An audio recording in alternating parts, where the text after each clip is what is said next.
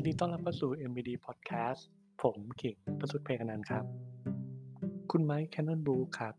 เขาคือ CEO ผู้ร่วมก่อตั้งบริษัท Atlassian ซึ่งเป็นบริษัทพัฒนาซอฟต์แวร์ของออสเตรเลีย โดยอายุเพียง 40 ปีของเขานะครับ ปัจจุบันเขาสร้างมูลค่าบริษัทได้ถึง 30,000 ล้านเหรียญ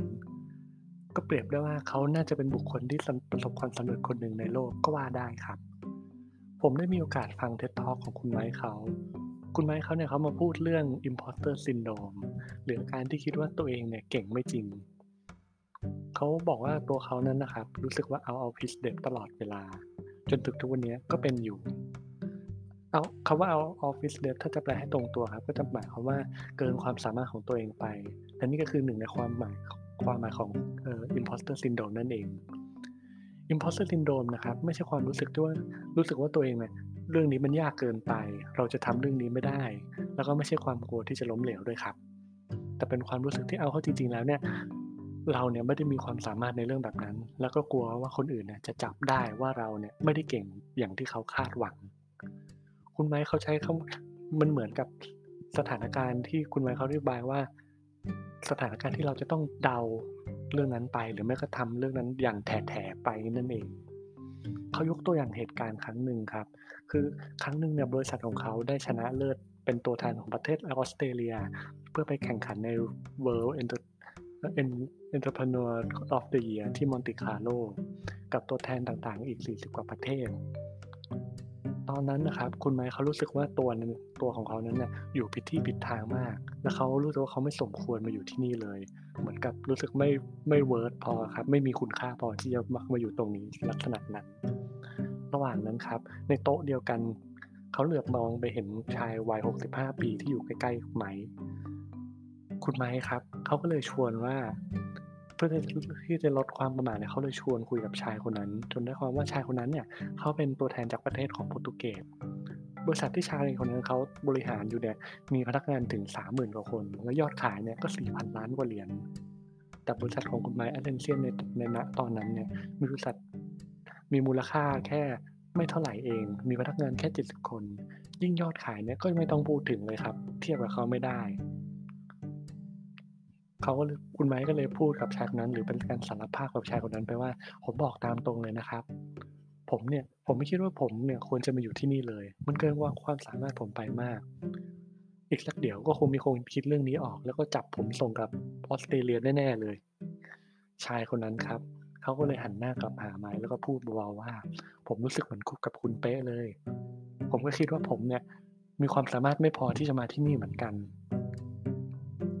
เรื่องนี้ครับทำให้คุณไม้เข้าใจได้สองเรื่องครับ คือหนึ่งคนอื่นนะก็เป็น imposter syndrome เหมือนกัน คิดว่าตัวเองเนี่ยไม่มีคุณค่าพอที่จะอยู่ที่นี่เหมือนกันครับ แล้วก็สองคือ ความสำเร็จเนี่ยไม่ได้เป็นตัวที่ช่วยทำให้ imposter syndrome หายไปเลย แต่จริงๆแล้วเนี่ยมันอาจจะทำให้ตัว imposter syndrome มีมากขึ้นอีก อีกเหตุการณ์หนึ่งที่ช่วยสอนเรื่อง imposter syndrome กับคุณไม้เขา ก็คืออีกเรื่องหนึ่งครับ เมื่อไม่นานมานี้เนี่ยอีลอนมัสเนี่ยเขาทวีตครับเขาบอกว่าเขาเนี่ยมีวิธีการที่จะแก้ปัญหาไฟดับเรื้อรังของออสเตรเลียได้ คือฟออสเตรเลียนะครับเขามีปัญหาอยู่คือไฟจะชอบดับอยู่บ่อย ๆ ครั้งและอีลอนมัสเนี่ยเขาก็มีวิธีทางแก้ทำอย่างนั้น คุณไมค์ครับ อ่านทวิตของอีลอนมัสแล้วเขาตอบอีกคุณอีลอนมัสแปลว่า